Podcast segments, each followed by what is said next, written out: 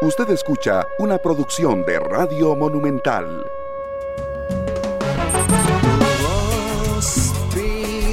Buenos días, muy buenos días Costa Rica. Bueno, en una mañana oscura, acompañándonos todos para revisar lo que pasa en Costa Rica y el mundo, por lo menos lo más importante, y tener voces importantes también compartiendo con ustedes esta mañana. La Contraloría General de la República solicitó imponer una sanción de 25 días de suspensión sin goce de salario al diputado Gilbert Jiménez Siles del partido por faltas que habría cometido mientras fue alcalde de Desamparados. El órgano Contralor le reprocha a Jiménez que tardó dos meses y medio en abrir un procedimiento administrativo en una denuncia presentada por la Defensoría de los Habitantes en el 2018 según la Contraloría General de la República, el entonces alcalde fue negligente con su deber de actuar a tiempo y con la demora causó que los hechos denunciados prescribieran. Esta denuncia fue al Tribunal Supremo de Elecciones, el Tribunal Supremo de Elecciones la ha mandado a la Asamblea Legislativa. Vamos a ver qué pasa. Interesante sin duda alguna. El Consejo Superior de Educación tiene vía libre para sesionar y evaluar la continuidad de las pruebas FARO. Para que pudiera sesionar, no lo hace desde el mes de marzo, cuando renunció Leonardo Garnier. Era necesario llenar tres plazas, lo cual se ha hecho. Ellas son la exministra de Educación, Astrid Fichet Bolio, lo cual nos alegra inmensamente la calidad de doña Astrid aportando en este consejo, y también María Esther Camacho Vargas y Jesús Varela Elizondo, representantes de las organizaciones de educadores. ADECEP ya aprobó un nuevo aumento en los hidrocarburos, el alta será de 104 en el diésel y la gasolina super. En eh, la regular el monto será de 91.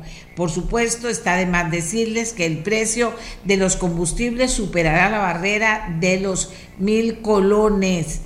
Eh, vamos a ver, así las cosas, la gasolina super se venderá en 1062 colones, la regular 1024 y el diésel 1012. Solo queda pendiente su publicación en la Gaceta. El fondo de avales fue aprobado por los diputados anteriores para facilitar el crédito bancario a empresas afectadas por la pandemia con avales estatales.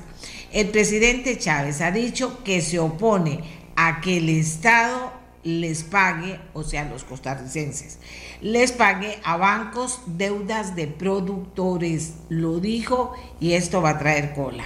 Y muchísima gente opinó y de lo que leí decía, Daisy, porque a mí también, yo también pasé una situación muy difícil y ahí venían los casos de mucha gente reclamando porque ven una posibilidad ¿De qué? No sabemos, pero reclamando al fin, porque unos sí y otros no. Yo no puedo bajar el precio del diésel, dice el presidente Chávez. Estoy luchando para que baje. El presidente Chávez dio estas declaraciones al momento de partir hacia la cumbre de las Américas en los Estados Unidos, donde estará del 5 al 10 de junio. La agenda, reuniones con presidentes, reuniones con las Naciones Unidas y también con empresarios. El futuro de las pruebas FARO se analizará el próximo jueves en la sesión del Consejo Superior de Educación, según anunció la ministra de Educación, Ana Catarina Müller. Y recuerden que estamos en época de huracanes, tómelo en cuenta. Esta mañana nos la anuncia, sin duda alguna. Vamos al mundo donde se nos dice que los niños que han vuelto al colegio en América Latina después de los cierres de la pandemia se han retrasado entre 1 y 1.8 años según el Banco Mundial, que junto con la UNICEF, la UNESCO y Diálogo Latinoamericano dieron la voz de alarma. Yo como siempre digo, está bien que la den, pero les cogió tardísimo. Y además vamos a ver si se puede hacer algo, o si ellos pueden hacer algo, más que reunirse y justificar así, y justificar que están ahí. Fíjese que la crisis educativa en la región no tiene precedentes y si no actuamos ahora, toda una generación será menos productiva en el futuro y tendrá menos oportunidades de progreso, dice Carlos Felipe Jaramillo, vicepresidente del Banco Mundial. América Latina y el Caribe han experimentado uno de los cierres de colegios más prolongados del mundo, afectando especialmente a niños con dificultades de acceso a la educación remota. Por eso digo, si hasta ahora se dieron cuenta, estamos mal, eso sabemos desde hace muchísimo tiempo. Fiscalía peruana cita a presidente Pedro Castillo en una causa por tráfico de influencias. Vladimir Putin amenaza con más ataques si Ucrania recibe misiles de Occidente. El presidente de Colombia, Iván Duque, fue condenado a cinco días de arresto domiciliario por no proteger un parque nacional. Oigan ustedes que vamos a tener hoy al presidente de la Asamblea y los jefes de fracción actualizándonos sobre el quehacer legislativo y las expectativas para esta semana. También el, gobierno se compromete a eliminar cuellos de botella que afectan la producción y la generación de empleo. La iniciativa se llama Le dejamos trabajar, fuera cuellos de botella. Y ya entraron a regir las tarifas preferenciales en los impuestos selectivo de consumo y de valor aduanero que pagan los carros eléctricos al momento de su importación. Son buenas noticias para mucha gente que estaba esperando todos estos movimientos para comprarse un carrito eléctrico. Bueno, amigas y amigos, hacemos nuestra primera pausa rápidamente y regresamos con los jefes de fracción, el presidente de la Asamblea Legislativa.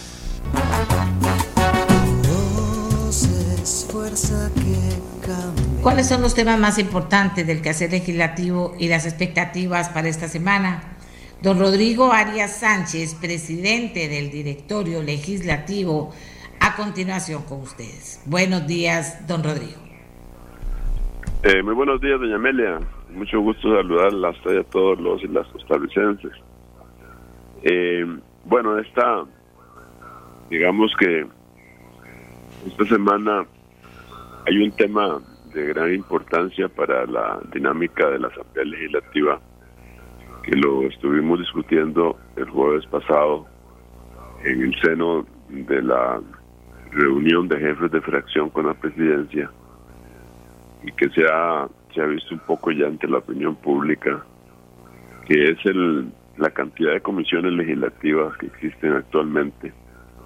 Todavía algunas eh, faltan por integrar. Y creo que esta semana vamos a integrar las, las que se llaman de provincias o que son comisiones para cada una de las provincias, otras más regionales y que en fin eh, vimos el jueves eh, las inquietudes que presentaron algunos diputados, entre ellos don Eli Feiza, doña Pilar Cisneros, de que era imposible mantener un sistema con más de treinta y pico comisiones, donde ya materialmente se iba a ser imposible que los diputados pudieran asistir. Y, más que asistir, que pudieran dar un, eh, que pudieran eh, cumplir con una función eh, eficiente analizando proyectos en tantas comisiones. Entonces se acordó que para este jueves los asesores de las fracciones, de cada una de las fracciones, iban a presentar un, un proyecto marco, unas, un borrador, digamos, algunas ideas de cómo poder reformar ese sistema de comisiones que me parece a mí que cada vez se sale de control. Y yo, eh, como presidente, estoy totalmente de acuerdo que esto tiene que revisarse.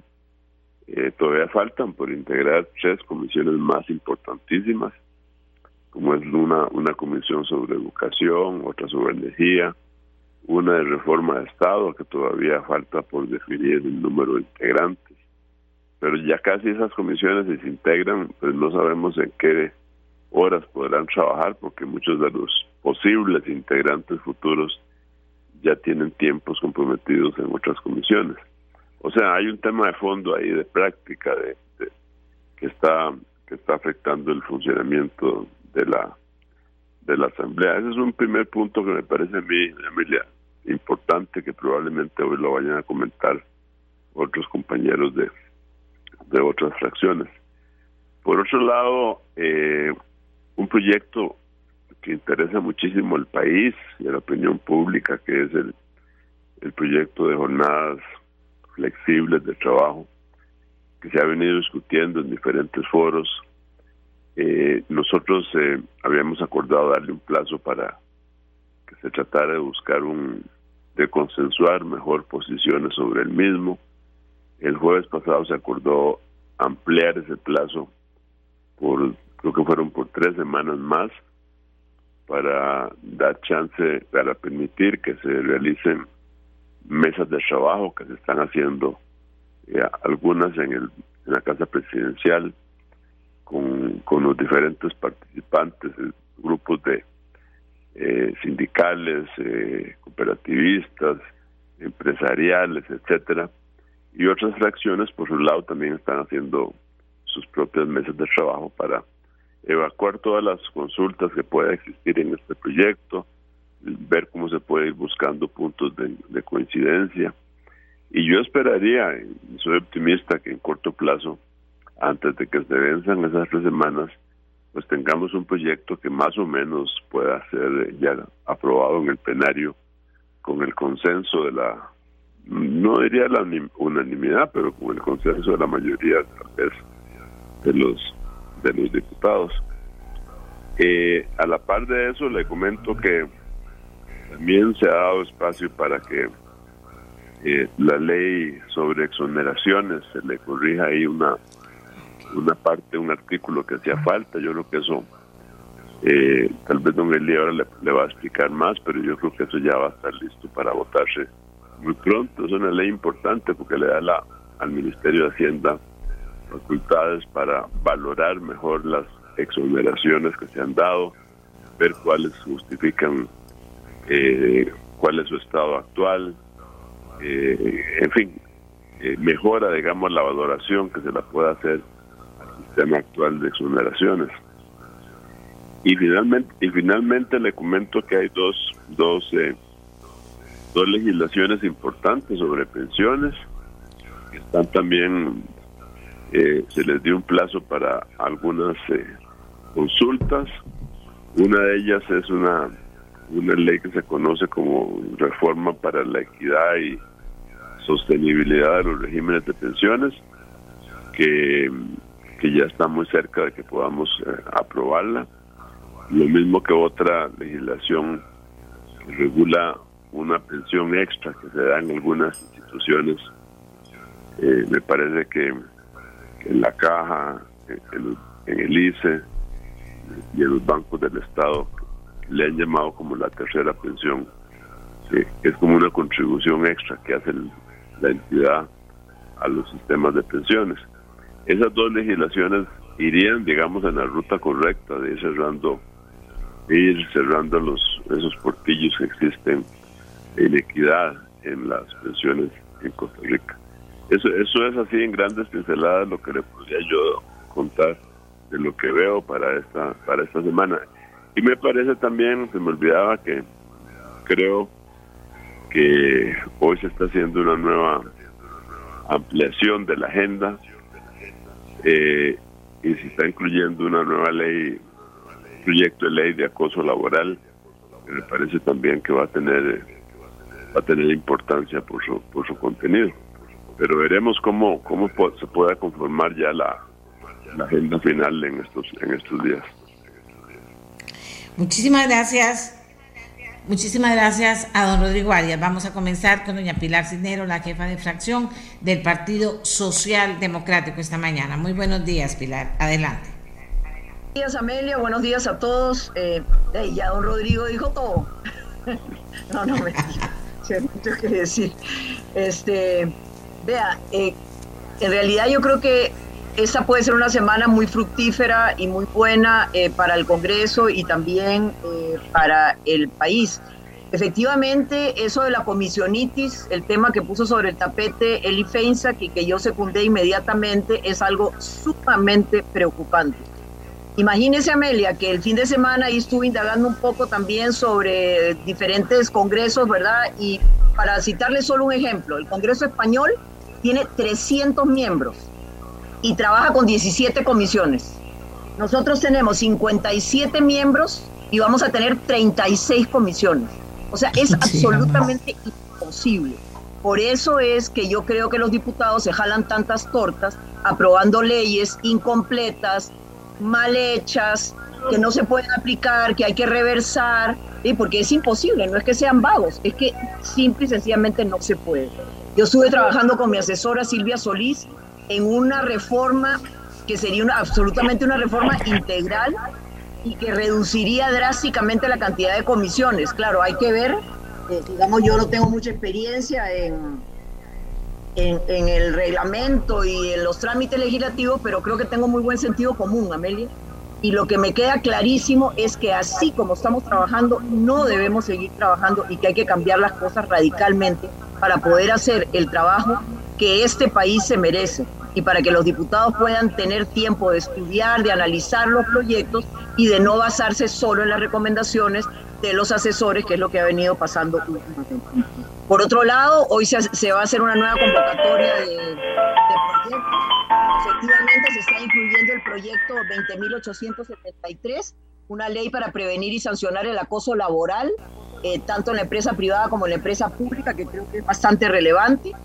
Eh, mañana se continúa con la mesa de eh, negociación y escucha para las jornadas flexibles. Será la última porque ya el viernes todo el mundo mandó sus observaciones y la ministra de Trabajo eh, ha hecho una recopilación que mañana nos va a presentar y ya tenemos, digamos, cuáles son los ejes básicos de cambio que requiere ese proyecto de ley, a ver si lo podemos consensuar y aprobar lo antes posible ya con las reformas importantes que se le van a hacer a ese proyecto.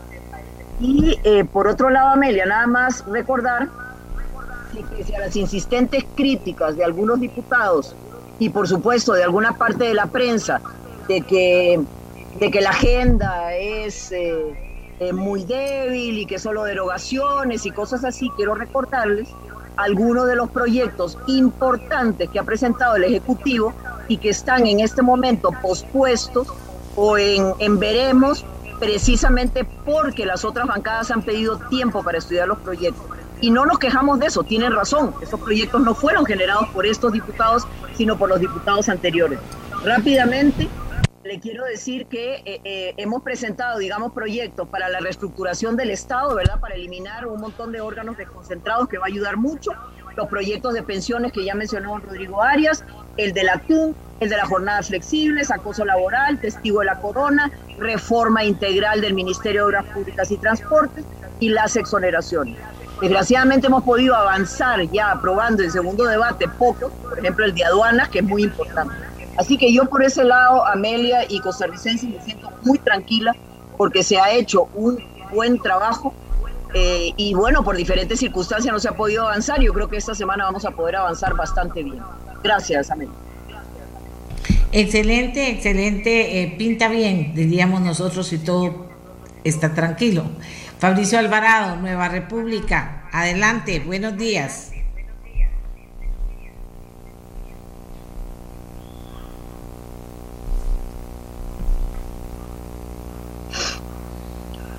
A ver, a ver, a ver, a ver, a ver, a ver, no tengo a don Fabricio. Vamos con don Eliezer Feinsack. Adelante, don Eli, buenos días. Muy buenos días, doña Amelia, buenos días a los compañeros jefes y jefas de fracción y toda la audiencia. Este, bueno, sí, yo creo que eh, el tema de las comisiones, doña Amelia, que ya lo mencionaron tanto don Rodrigo como doña Pilar, este, eh, es, es muy importante que le entremos a esto, ¿verdad? No es un asunto de la cantidad de horas que se trabaja, es un asunto de la calidad del tiempo que invertimos los diputados en analizar los, los proyectos de ley, ¿verdad? Y cuando hay tantísimas comisiones, entonces prácticamente a uno no le queda tiempo para, para, estudiar a fondo los proyectos de ley y como decía doña Pilar, eso es lo que hace que los diputados en el pasado hayan aprobado tantas tonteras, ¿verdad? Tantos proyectos que después se da uno cuenta de que contenían eh, errores graves o, o, proyectos que se aprobaron y no sirvieron para nada, ¿verdad? Eh, esa comisionitis responde a esa visión que se ha tenido en Costa Rica de la Asamblea Legislativa como una maquila de leyes, ¿verdad? Entonces, entre más comisiones, más proyectos se van a dictaminar. Y, resulta, doña Amelia, que si usted eh, eh, se pone a ver el orden del día, no, no, no ahora en sesiones extraordinarias, que el orden del día se determina con base en lo que convoca el gobierno, sino el, el orden del día para, para sesiones ordinarias eh, y, puede haber por lo menos 300 y alguien dice por ahí que hasta 500 proyectos de ley haciendo fila ya sea para recibir, eh, bueno, proyectos de ley, informes de comisiones, etcétera, ¿verdad? Eh, haciendo fila para recibir eh, primer debate, segundo debate, para, para, para que sean analizados en, el plenario en diferentes etapas de, su conocimiento, ¿verdad? Eh, y, Costa Rica lo que, no, lo que necesita no son más leyes, lo que necesita son mejores leyes, ¿verdad? y, y, entonces es muy importante ese trabajo que, que vamos a hacer desde jefes de fracción para tratar de reformar el reglamento legislativo y que la estructura del Congreso responda más a las necesidades de hoy. Eh, muchas de estas comisiones se crearon cuando las realidades del país eran otras, completamente distintas, ¿verdad? Eh, también por eso a veces es necesario crear comisiones especiales que no están contempladas entre las que, entre las que ya existen, eh, porque no, precisamente porque no existen, ¿verdad? o algo que, estamos haciendo ahora, que, algunos han criticado, eh, existe una comisión de tecnología y educación, o de ciencia, tecnología y educación, pero resulta que en materia tecnológica en Costa Rica tenemos literalmente un incendio, eh, y me refiero no solo a los hackeos, eh, sino también al atraso tecnológico, a la, a la terquedad de los dos anteriores gobiernos que, que, se rehusaron a encontrar maneras de desarrollar la tecnología 5G, cuando ya hay otros países eh, implementando la 6G y nosotros ni siquiera hemos creado las condiciones para, para 5G. Eh, entonces, en materia tecnológica tenemos un enorme incendio y merece una comisión que lo investigue. Pero en materia de educación tenemos probablemente eh, los mayores problemas en este país y no es nuevo, es desde hace más de, no sé, 15 años. Este, eh, y, y, entonces también se merece que una comisión analice eso. Bueno, usted tiene una comisión que por la cantidad de comisiones que hay en la Asamblea se reúne una vez a la semana por una hora y media. Eh, imposible que esa comisión vaya a hacer un análisis detallado del incendio de las, tecnológico que tenemos en el país y otro análisis detallado del incendio que tenemos en materia de educación, ¿verdad? Entonces, eso nos obliga a separarlas. Eh, y por eso insisto, importantísimo para hacer el trabajo de la Asamblea Legislativa más productivo, más eficiente, eh, es necesario revisar esa estructura de de las comisiones. Eh, después, bueno, hay, hay, como ya mencionaron quienes me antecedieron el uso de la palabra, hay varios proyectos importantes, interesantes en, en, diferentes etapas, ¿verdad? El de exoneraciones, que yo creo que ya está listo para, para para poder avanzar en el, en el plenario, eh, que se había devuelto a primer debate para, eh, para hacerle ahí algunas pequeñas modificaciones. Ese ya, ya se le aprobó el... Mentira, eh, ese, ese ya, ya, se, ya se retrotrajo a primer debate y se firmó una misión, una moción de consenso para, para poder reformarlo eh, corregirlo y, como decía don Rodrigo, es un proyecto muy importante porque elimina un montón de exoneraciones que no tienen sentido, pero además obliga al Ministerio de Hacienda a empezar a hacer análisis de eh, la pertinencia y la, y la, y la, eficacia de las, de las exoneraciones que se entregan, ¿verdad? Eh, para que no estemos a ciegas en esa materia. el, el proyecto de jornadas extraordinarias, como se mencionó, en este momento eh, Casa Presidencial convocó a unas mesas de trabajo multisectoriales donde hay diputados de todas las fracciones, pero también representantes del sector sindical, de las cámaras empresariales, del sector cooperativo, del sector solidarista, de manera que, eh, la idea es encontrar ahí eh, consensos, consensos lo más amplios posibles para poder avanzar en, la aprobación de esa, ley que tiene más de 20 años dando vueltas en la Asamblea Legislativa, ¿verdad? Este, y, bueno, varios otros, ¿verdad? Que mencionaron ya, pensiones, eh, eh, el de acoso laboral, que es un proyecto que hay que ver con, mucho cuidado, mucho detalle, ¿verdad? Porque es un tema muy importante, muy delicado, pero en el que también eh, podemos pifiarla grandemente y, provocar más problemas de los que resolvemos. Eh, el proyecto del atún, que es otro que tiene varios años dando vueltas ahí en la Asamblea Legislativa, pareciera que está avanzando en la Comisión de, Ambiente. Eh, parece que hay ahí un buen, valga la redundancia, un buen ambiente para, para el proyecto, para hacerle algunos arreglitos que, se necesitaban y, y que pueda avanzar. Eh, y es un proyecto muy importante porque le vendría a dar eh, a los pescadores costarricenses, no solo los atuneros, mejores condiciones para trabajar. Eh, de manera que, hay, hay, una agenda, hay una agenda interesante. Yo creo que sí es importante que entendamos,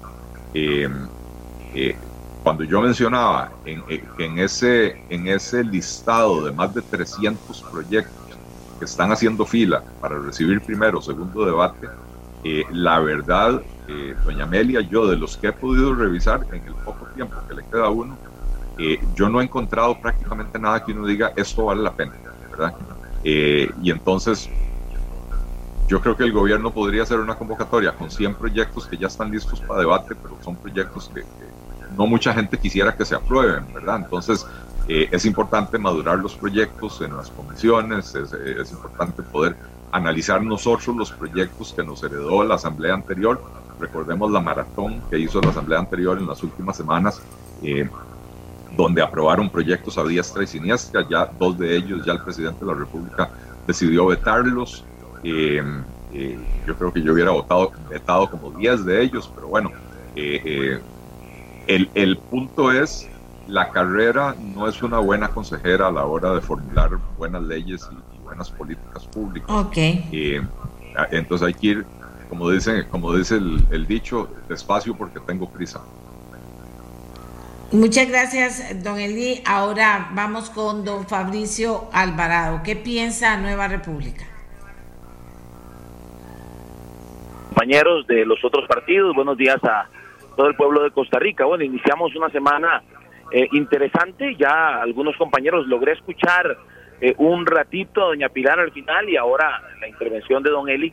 Y bueno, está claro que eh, hemos logrado coincidir los jefes de fracción en algunas consideraciones que eh, pues no dejan de tener importancia, por ejemplo, el tema de las comisiones, porque, a ver, no es lo mismo tener 36 comisiones para repartírselas entre 19 diputados, como es el caso de Liberación Nacional, a repartírselas entre 7 diputados, como es el caso de Nueva República, o 6 eh, como es el caso del liberal progresista y Frente Amplio. Entonces, eh, eh, es un tema que ha sido discusión ya en varias reuniones porque sí hay una preocupación.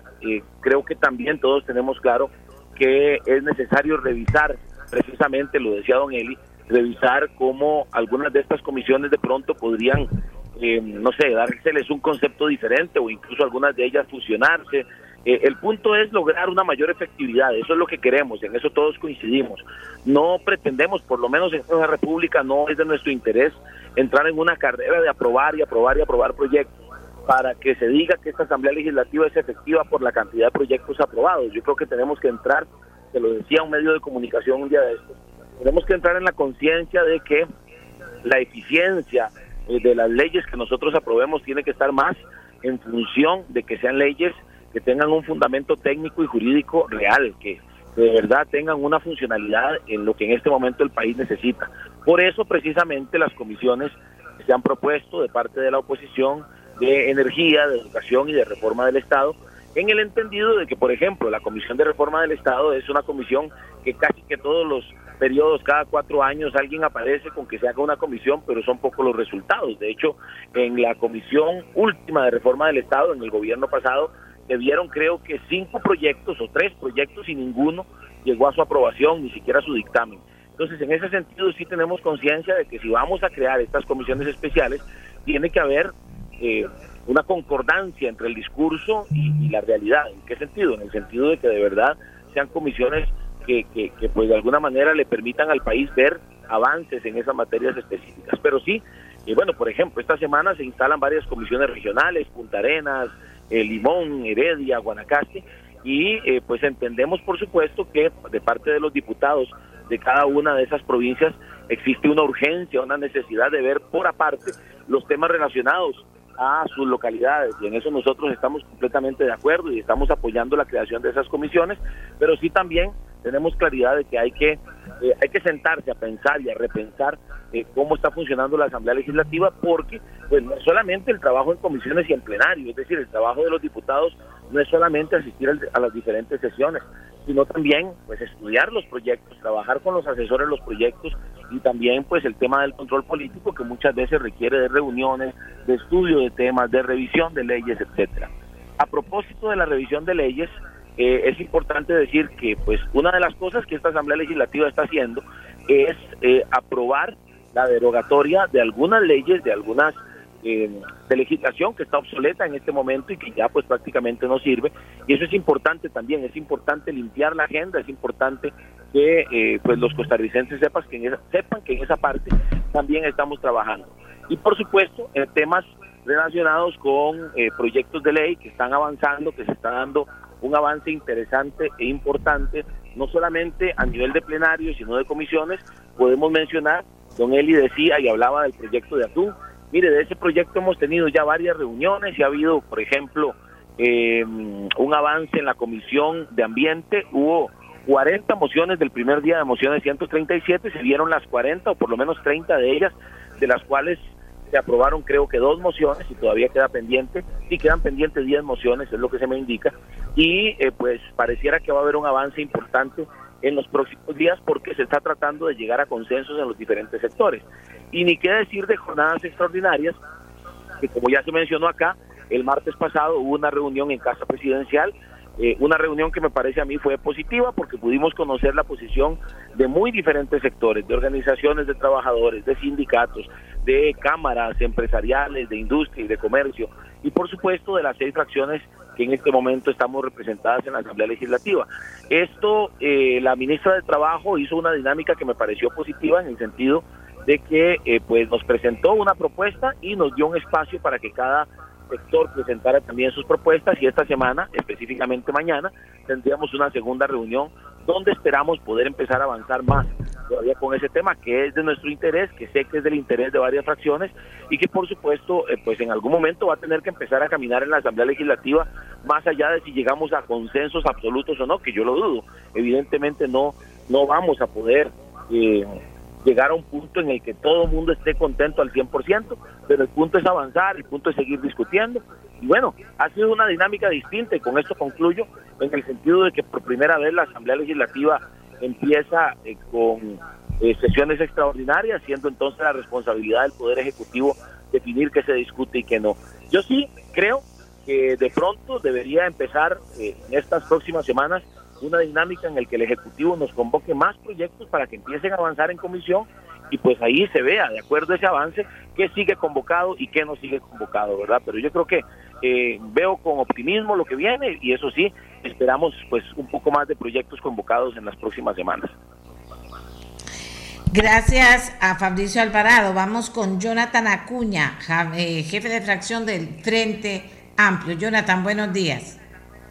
Buenos días, Amelia, buenos días a los diputados y diputadas y a todas las personas que nos escuchan eh, sobre algunos asuntos de los que han estado eh, eh, dialogando previamente los señores y señoras jefes de fracción, el señor presidente de la Asamblea Legislativa. yo quisiera señalar que hay algo que no deberíamos de pasar por alto respecto al trámite legislativo y a cómo se organiza más allá de la cantidad de comisiones. Aún eh, más allá, aunque yo sí creo que hay que modernizar el, marco de cómo se organiza la asamblea y modernizarlo, eh, hay un tema que creo que no deberíamos pasar por alto, que es el del artículo 80 del reglamento de la Asamblea Legislativa. Porque más allá de que hayan 30 o solo 10 comisiones, ese artículo 80 provoca que una vez vencido un plazo de 60 días prorrogables por 60 días más, los proyectos tengan que dictaminarse sí o sí, aunque no haya suficiente acuerdo, aunque no haya dado tiempo de mirar a fondo el proyecto, porque muchas, en muchas ocasiones la agenda Voy a ponerles casos de, por ejemplo, la Comisión de Económicos fácil, en ordinarias puede tener 40, 50 proyectos de ley. Eh, o en jurídicos. Y ha ocurrido, había ocurrido de hecho en el periodo pasado en Comisión de Asuntos Jurídicos, que de repente habían 7, 8 proyectos de ley, todos con el plazo del artículo 80 vencidos. Y por tanto, los diputados ya no pueden ni discutir esos proyectos, sino que tienen que pasar directamente a votar. Y eso es problemático, porque las comisiones tienen que servir como el espacio de maduración de los proyectos de ley. Y entonces, cuando un proyecto está suficientemente maduro, es cuando pasa a plenario y no va a, terminar taqueando plenario con proyectos que no tienen suficiente viabilidad, sino que llegan a plenario únicamente porque se venció el plazo y tocaba votar. Eh, y eso es problemático porque en muchas ocasiones yo lo que vi es que se terminaban eh, aprobando en comisión proyectos que no estaban suficientemente maduros, se pasaban a plenario sabiendo que todavía tenían graves problemas de orden político y también de orden técnico.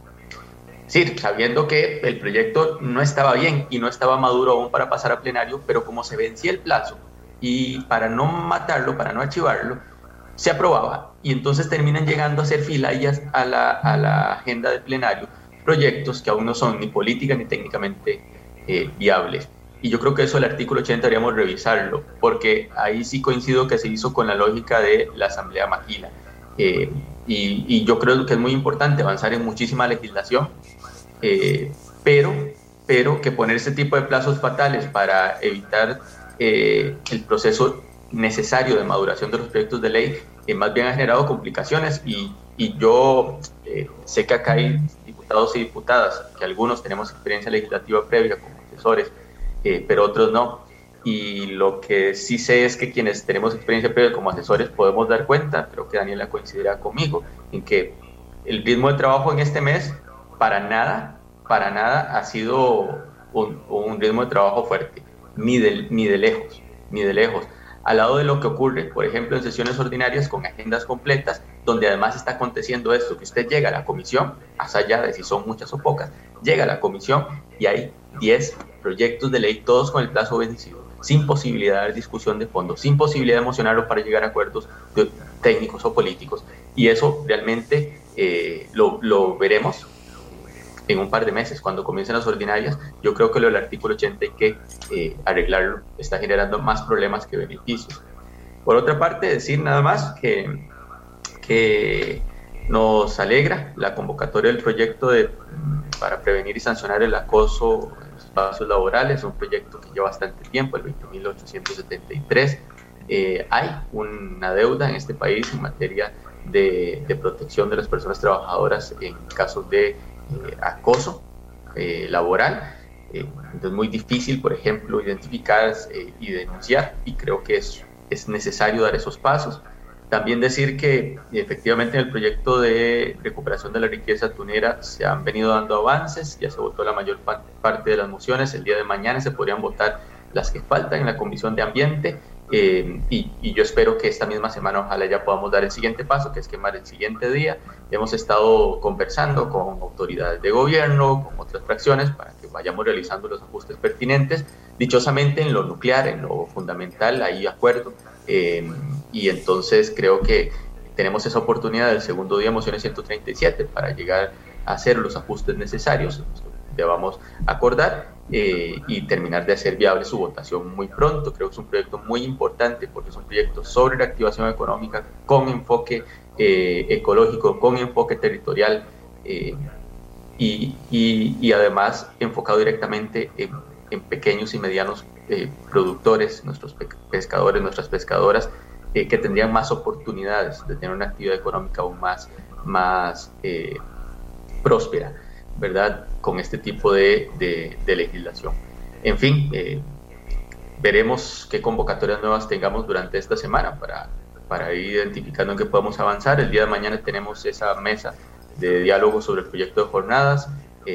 nos parece muy importante poder escuchar todas las voces. Insistimos en que es necesario también escuchar voces de organizaciones de mujeres en este tipo de espacios, eh, ¿verdad? Y, buscaremos también, pues, eh, posicionar nuestra, nuestra lectura del proyecto de ley sobre los problemas graves que consideramos que tiene y que ojalá eh, se pueda llegar a, a, un, a un diálogo fructífero. Muchas gracias a Jonathan Acuña. Vamos con María Daniela Rojas, jefa de fracción del Partido Unidad Social Cristiana. Buenos días. Hola, buenos días, doña Amelia. Buenos días a todos los compañeros eh, jefes de fracción y a toda y a toda su audiencia. Eh, bueno, ya todos los compañeros hicieron un excelente resumen de lo que fue la semana anterior, eh, en lo que la mayoría coincidimos.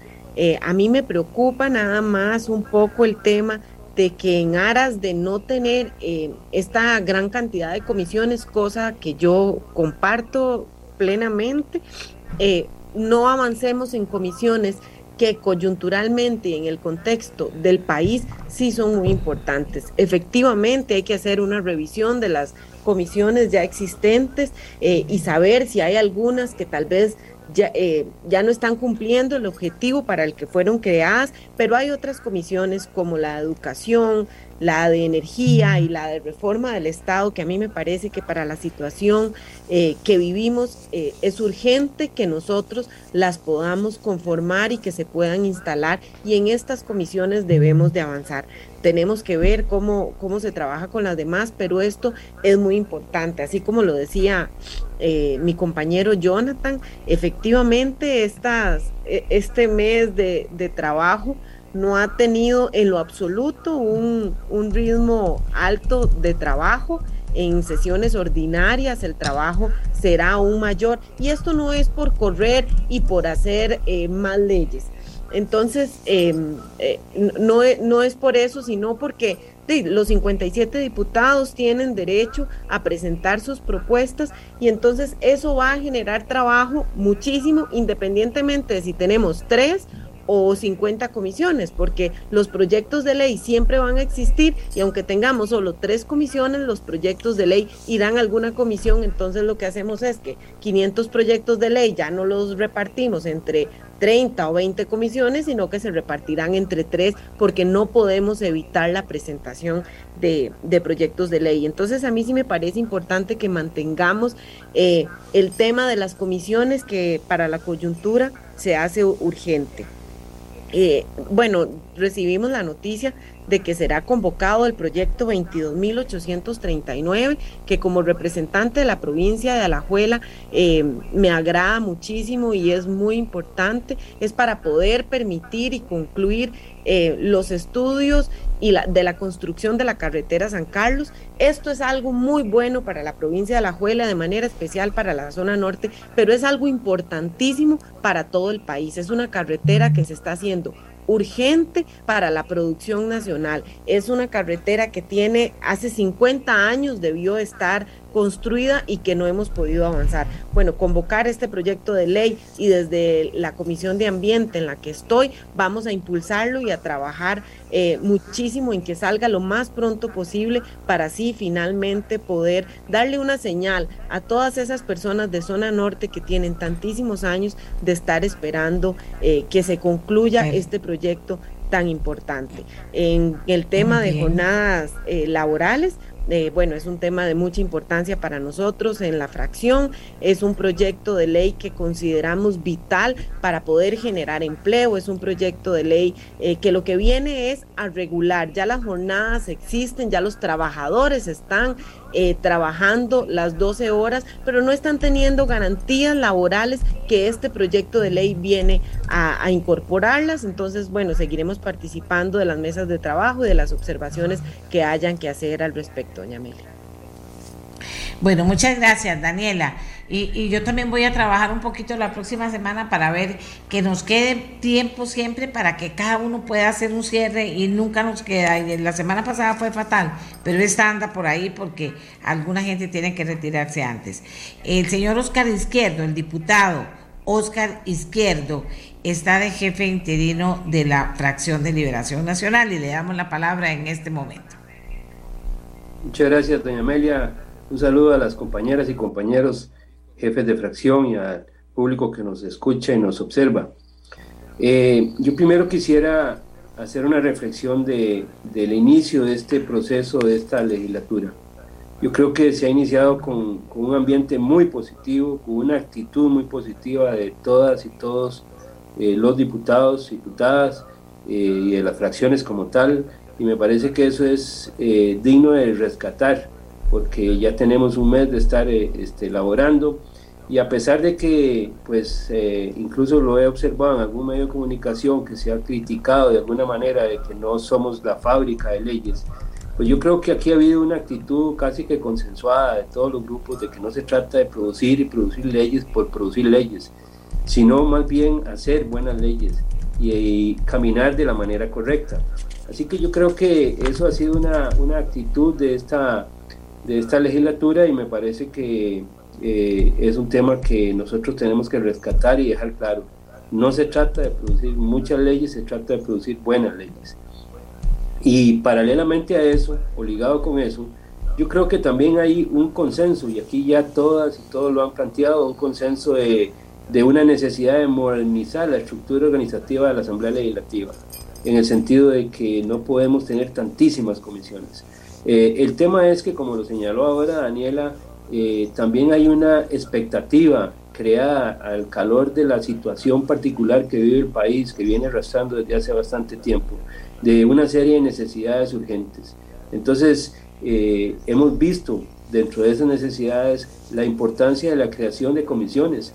Si bien es cierto, hay muchas comisiones y crear más a veces es demasiado el trabajo y por eso yo creo que hay que modernizar esa estructura, pero por ahora nosotros tenemos que cumplir con esas expectativas de crear comisiones como la Comisión de Educación, como la Comisión de Reforma del Estado, la Comisión de Energía. Eh, yo creo que vamos hacia eso, ya pues eh, vamos a ir trabajando paralelamente entre las eh, reforma de la modernización de la estructura organizativa de la Asamblea y la necesidad de creación de esas comisiones.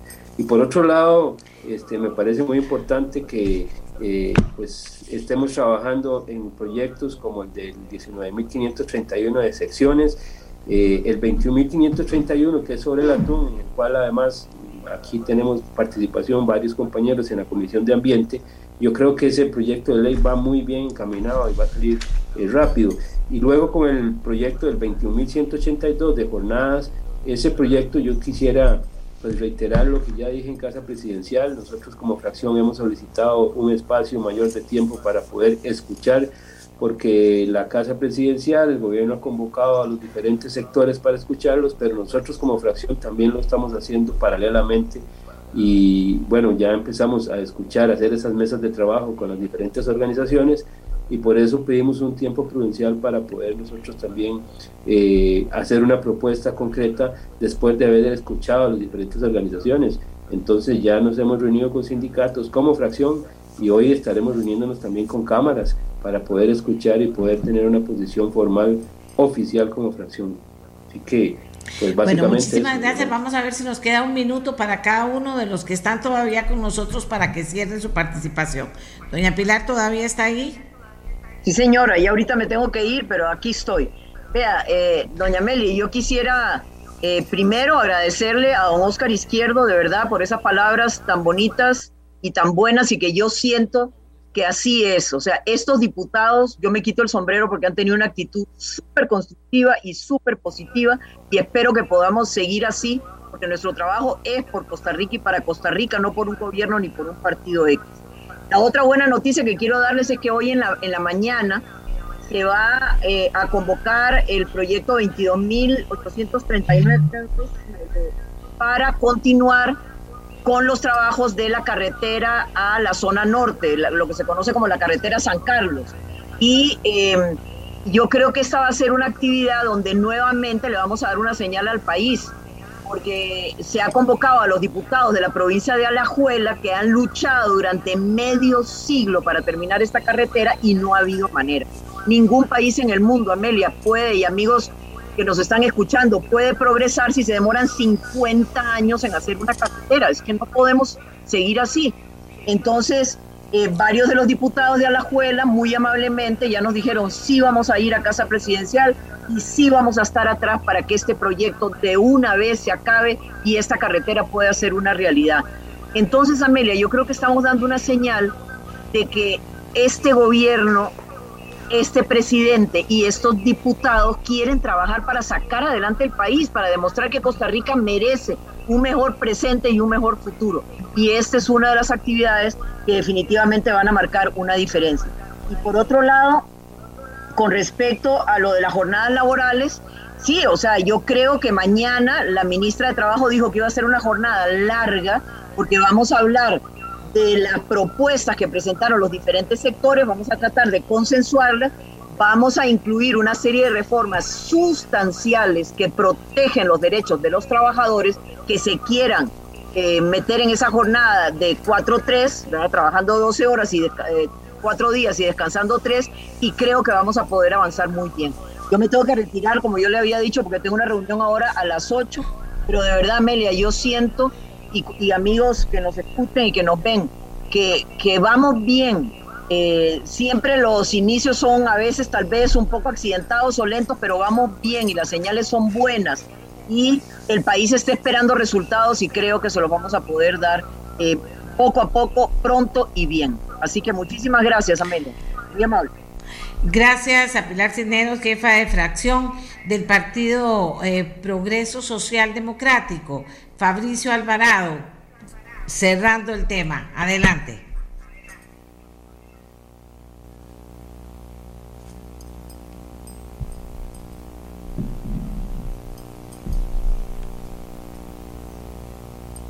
Tengo, no tengo audio. Ah, salió Fabricio. Perdón. Es, entonces avísenme, ¿está Jonathan Acuña listo? doña Amelia. Adelante, Jonathan, nos cierra su participación. Muchas gracias. Sí, eh, hay muchos temas. Creo que eh, una obligación de esta Asamblea Legislativa, debería serlo de todas, es comprender que tenemos tareas que tienen que atender las coyunturas y ahí tenemos que actuar rápido y también tareas que tienen que atender lo estructural, que ahí tenemos que proceder con mayor profundidad y por tanto con más tiempo. En el corto plazo no creo que dejemos, eh, podamos dejar pasar eh, que nos encontramos ante una situación de altas presiones inflacionarias. Hay un aumento en los precios de los bienes y servicios que adquirimos todos y todas y que eso no tiene impactos iguales, doña Amelia, eh, sobre todos los hogares. No tiene el mismo impacto sobre el hogar de un diputado o diputada o de un empresario con altos ingresos eh, o de un profesional liberal con altos ingresos que el de eh, el impacto que tiene en hogares de miles de personas que se encuentran en condición de vulnerabilidad. Y ante eso, creo que la Asamblea Legislativa tiene que en el corto plazo actuar. Por un lado, eh, yo espero de parte del Poder Ejecutivo, la Comisión Nacional de Salarios, que haya una respuesta pronta para que los salarios mínimos sí se actualicen a tiempo que actualicen a tiempo considerando las expectativas de inflación, no solo la inflación anterior, sino que se considere que ahora estamos a las puertas de una inflación mucho mayor en los próximos meses y que entonces los, los salarios de la gente no se vean eh, en menor capacidad de adquirir los bienes y servicios necesarios, ¿verdad? Eh, creo que hay que hablar de eso, hay que hablar de cómo sostener la capacidad de los salarios para resistir ante un aumento eh, en los precios que hacían muchos, muchos años no veíamos, ¿verdad? Hace, bastantes años en este país tenemos inflaciones muy bajas y por eso no es un tema que haya estado en amplia discusión, pero hoy tenemos ya una inflación acumulada al, mes pasado de un 7%.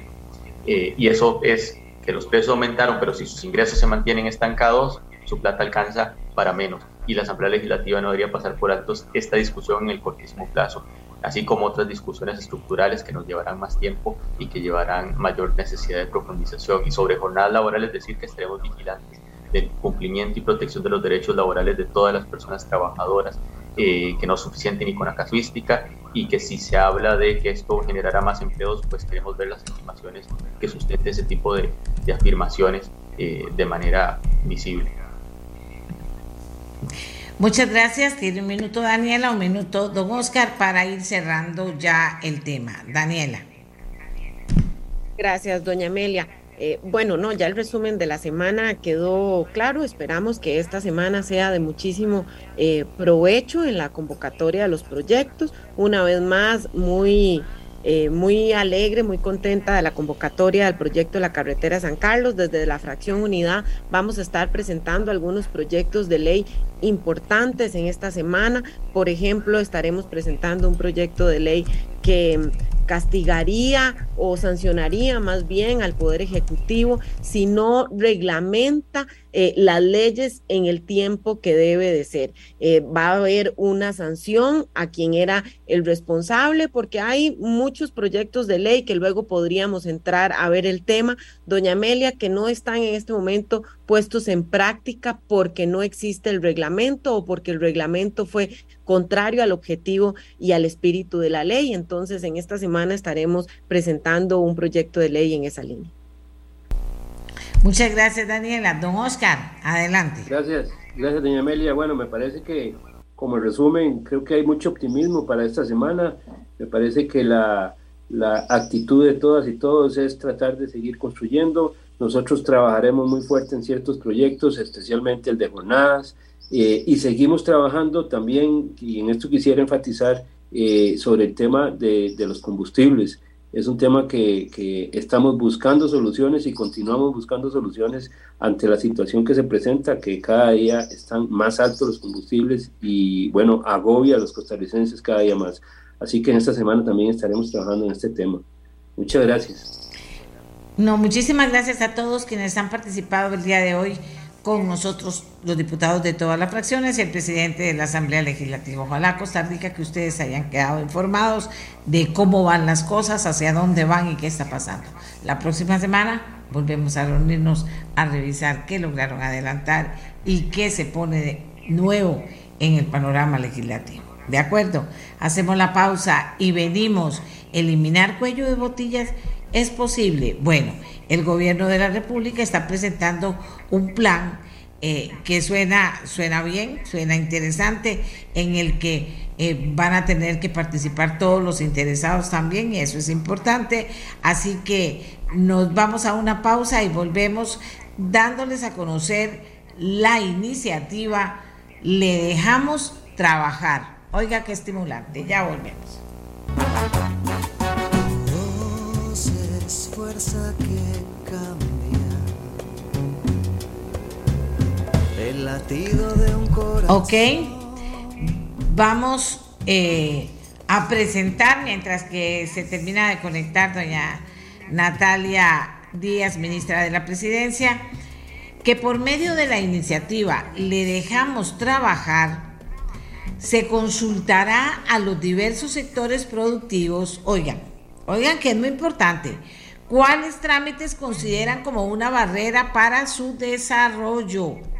Se les va a consultar y a partir de ahí van a trabajar para eliminar los cuellos de botella que pueda solucionar el Poder Ejecutivo. Esto quiere decir sin necesidad de una ley, o sea, lo que puede decidir el Poder Ejecutivo. No irá a la Asamblea Legislativa, lo que no haya necesidad de que vaya a la Asamblea Legislativa.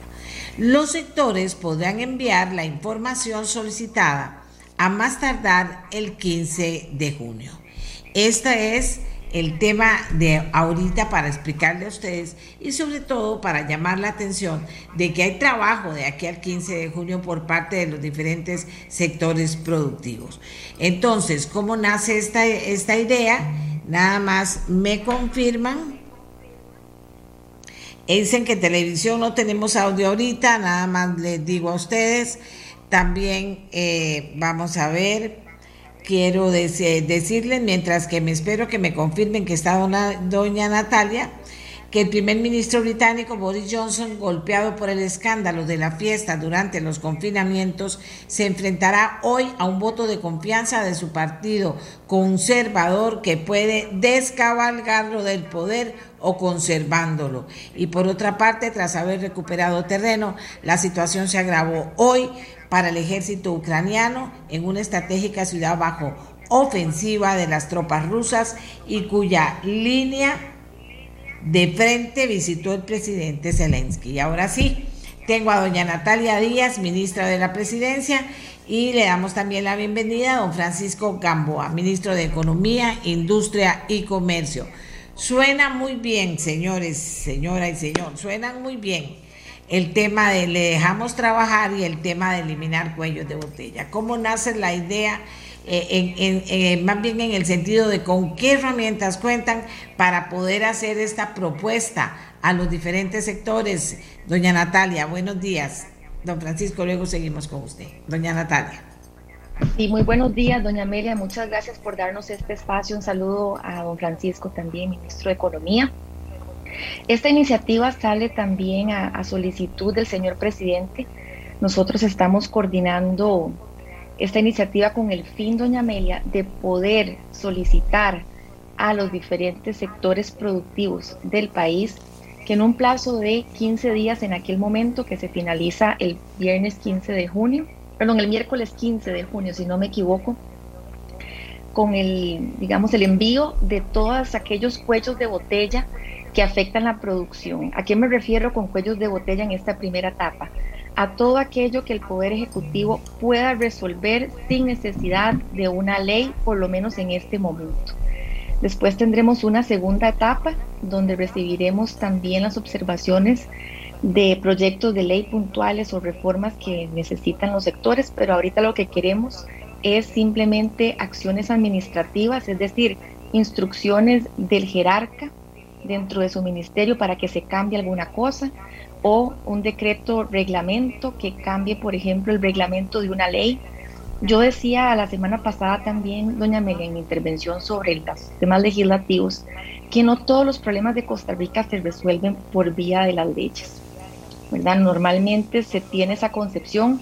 Sabemos que el Congreso tiene una, una función muy importante en el país porque sí, reforma nuestras leyes y hay reformas que tienen que darse urgentemente, pero hay muchas otras que no son resorte del Congreso, que son resorte del ministro del ramo y del presidente de la República que podemos resolver fácilmente. Y ese es el parte del motivo de esta iniciativa. Hacer las cosas en un plazo, ojalá en esos primeros 100 días, esa es nuestra meta, veremos cómo fluye, porque una vez que se reciban todas las propuestas, nosotros tenemos que canalizar todas esas inquietudes con el ministerio respectivo, para que en un plazo determinado ellos puedan resolver esos cuellos. Y aquí tal vez le doy la palabra también a, mi compañero Francisco para que amplíe un poco más sobre la iniciativa y yo después también comentar acerca de otras ideas que tenemos con respecto a este tema. Eh, muchas gracias Natalia, bienvenido don Francisco, adelante. Gracias, eh, buenos días a la señora ministra de la Presidencia, Natalia Díaz, y por supuesto a usted, doña Amelia, y a las personas que ven y escuchan nuestra voz. Eh, un, gusto estar en este programa por primera vez en esta nueva etapa a cargo del MEIC. Vea, efectivamente, eh, doña Amelia, hay esa, esa consulta que se realizó y yo quería hacer algunos comentarios sobre ella. La primera es que se hizo a a los sectores, a todos los sectores productivos, una alta representatividad de los, sectores, de los distintos sectores que conforman la economía. Además, sectores representativos de la micro, pequeña y mediana y gran empresa eh, que, nos, que nos indiquen esos, esos cuellos de botella. ¿Por qué dos semanas dimos? Porque la consulta la lanzamos el, primero de junio hasta el 15. Porque definitivamente eh, Costa Rica está llena de análisis, llena de diagnósticos, este, y, ahora lo que falta es efectivamente acción y compromiso. Y eh, los, sectores productivos eh, tienen bastante claro cuáles son esos cuellos de botella. Básicamente el plazo de dos semanas es para que lo pongan en blanco y negro por una novedad que tiene esta consulta.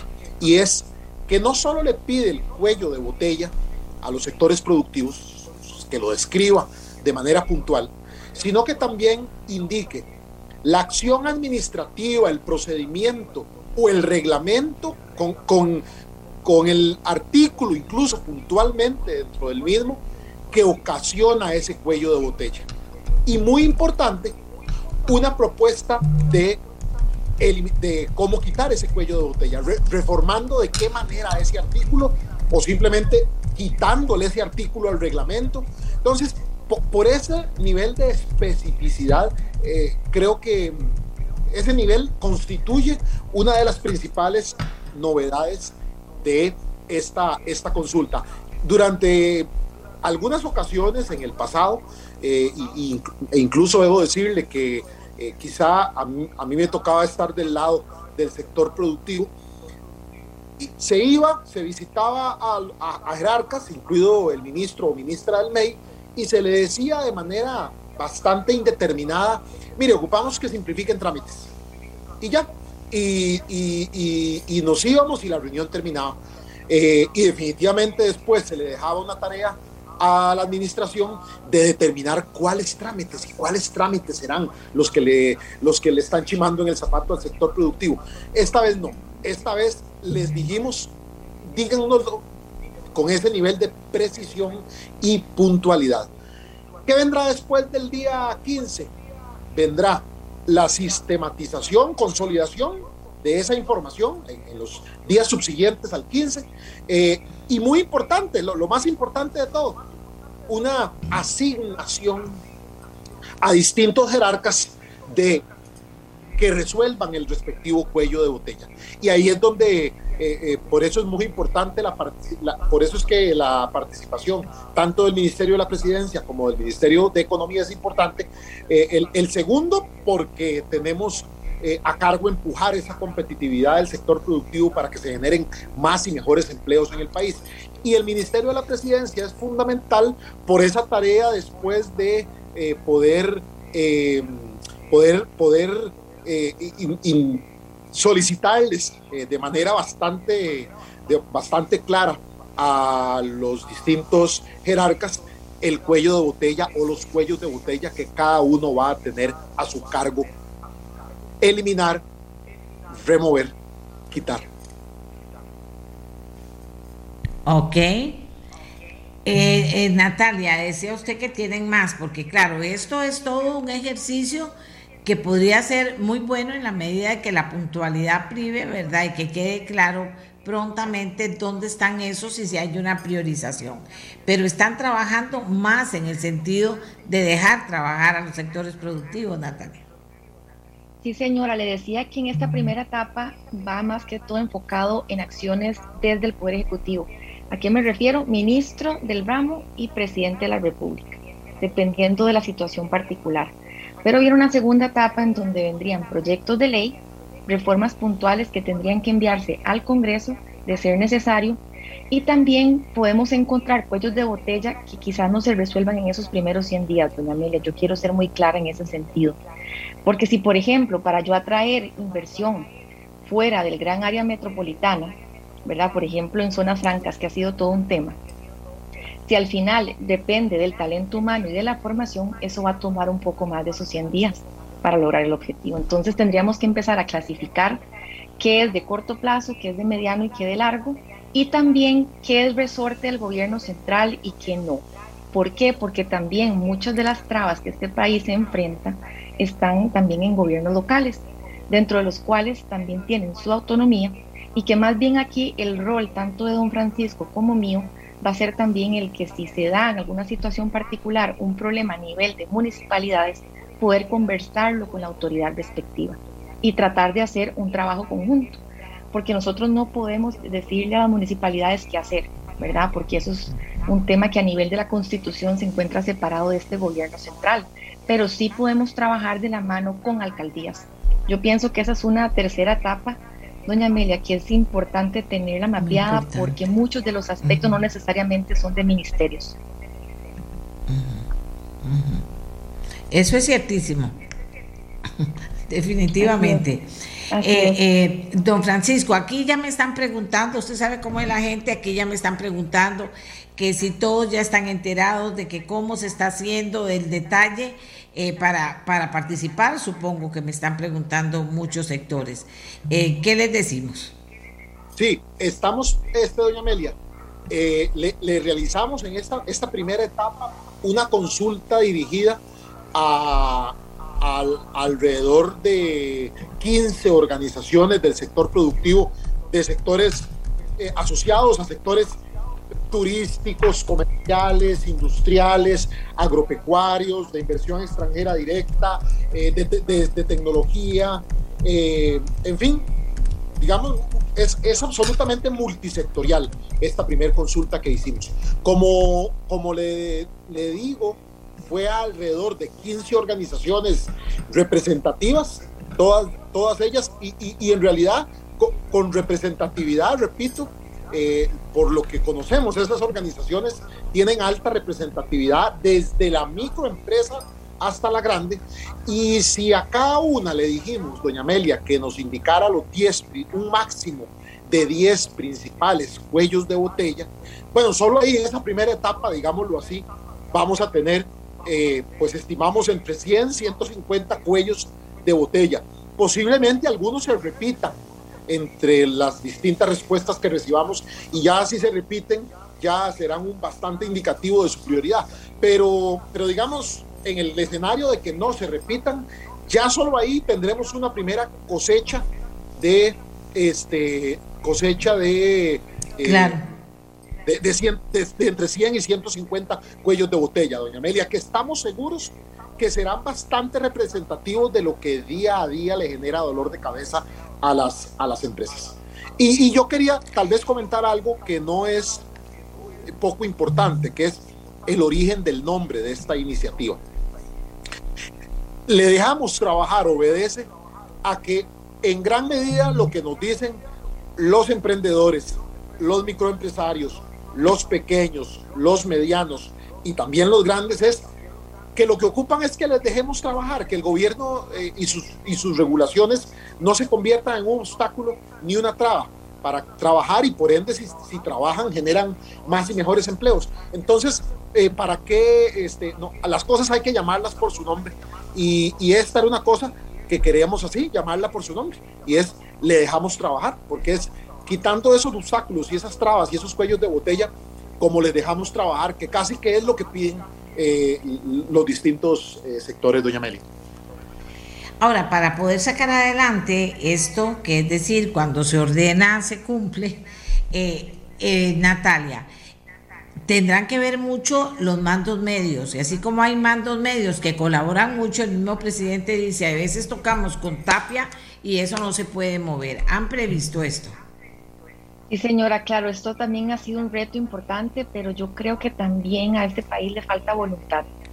Y pienso que en administraciones anteriores, si bien se pudieron haber hecho esfuerzos, yo pienso que no se han hecho lo suficientes para dejar, como bien decía el señor ministro, al sector productivo surgir. Porque realmente lo que queremos en el país es que la gente pueda desarrollarse plenamente y que tenga todas las condiciones para hacerlo. Yo pienso que Costa Rica es un país de oportunidades y sabemos enfocarlas bien es un país que tiene recursos y quizás no han estado bien administrados, pero que estamos en las mejores condiciones en este momento también iniciando el gobierno para decirle a todos, aquí estamos al, servicio de todos ustedes. Pienso que falta eso de, poner el Estado al servicio de la gente, porque hemos perdido eso, doña Amelia. Y yo pienso que mm, los colaboradores públicos en su mayoría son personas muy trabajadoras que quieren colaborar. Yo conozco de primera mano a muchos de ellos desde hace mucho tiempo y sé que realmente son personas en su gran mayoría que quieren ayudar a este país, que están conscientes de la necesidad de eliminar las trabas y permitir que la gente pueda surgir. Yo creo en eso. Creo que se ha venido también haciendo un esfuerzo importante por ir también hablando con los jerarcas, porque esta coordinación desde el Ministerio de la Presidencia es vital. No solamente la relación del ministro de la Presidencia es con el Congreso, sino también con el gabinete con los ministros, con las presidencias ejecutivas y tratar de coordinar todas las acciones, tanto para los proyectos de ley como para este tipo de iniciativas, porque al final es un trabajo en equipo. ¿verdad? No podemos pretender cada uno trabajar en nuestro ámbito y olvidarnos de que todos estamos interrelacionados y que la única forma de sacar al país adelante es trabajando no solamente en equipo el gabinete, sino también la Asamblea Legislativa hemos dado esa muestra que queremos sacar las cosas adelante. Puede que alguno de los cuellos de botella, doña Amelia, sea de ley, ¿verdad? Eso yo lo quiero dejar claro. No es que se va a descartar. Quizás entonces a esa, digamos, a ese sector o, cámara o, institución al que se le consultó, entonces podamos pedirle que nos envíe la iniciativa, pero yo pienso que conversando también uno puede hablar con esos mandos medios y decirles, de esto es importante, decirle al jerarca, Habrá casos donde tendremos que tomar otro tipo de acciones, yo no lo descarto, pero sí es importante que nosotros tengamos esa visión de que solamente trabajando en equipo, el gabinete, podemos sacar esto adelante. Bien, eh, don Francisco, en la misma línea eh, de, de entrabamientos burocráticos, nos ponen un ejemplo. La inscripción para una pyme que la ley habla de estar al día con la seguridad social y la administración interpreta que primero tiene que contar con planilla de la caja, debiendo pagar cargas sociales antes de iniciar la operación. Cuando habla de la formalidad con Hacienda, interpretan que debe tener al menos una declaración de renta, o sea, haber iniciado operaciones y ser exitoso antes de poder ser declarado como pyme. ¿Tiene presente esta situación o podría tenerla presente usted? Doña Amelia, la, la, a, partir de este comentario la, la, tendremos más que presente. Así es. Perfecto. Y doña Natalia dice, primero le voy a preguntar en concreto del ICT, ¿para cuándo estará la junta directiva del ICT? Pregunta un representante de turismo. Pues a la fecha no se ha completado, por lo que no se puede sesionar. Sí, recordemos, doña Amelia, aprovecho para, para hablarles un poquito de esos procesos. Ya.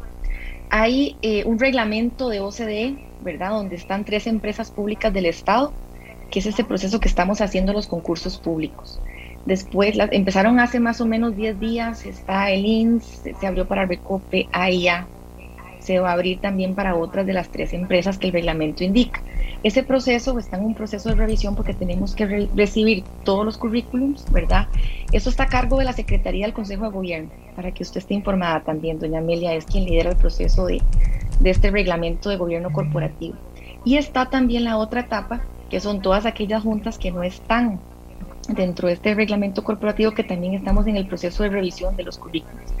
Así como se hizo para el gabinete, se está haciendo también para los miembros de junta, tener las personas idóneas para el cargo que cumplen los requisitos de ley.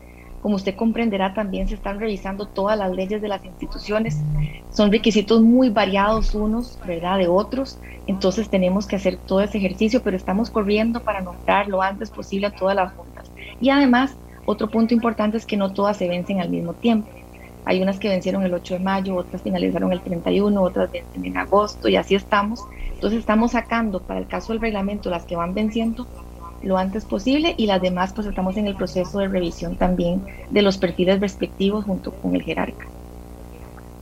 Doña Natalia, porque ese tema de los reglamentos, aquí tengo ya como cinco preguntas, pero es un tema en general, del tema de los reglamentos que están haciendo fila y que son necesarios. Entonces, con esa explicación suya entendemos que se le está dando prioridad a esto, por ejemplo, nómadas digitales, bueno, hay muchos, aquí me están dando un montón de lista de, de reglamentos que todavía no pasó nada y que están deteniendo el caminar.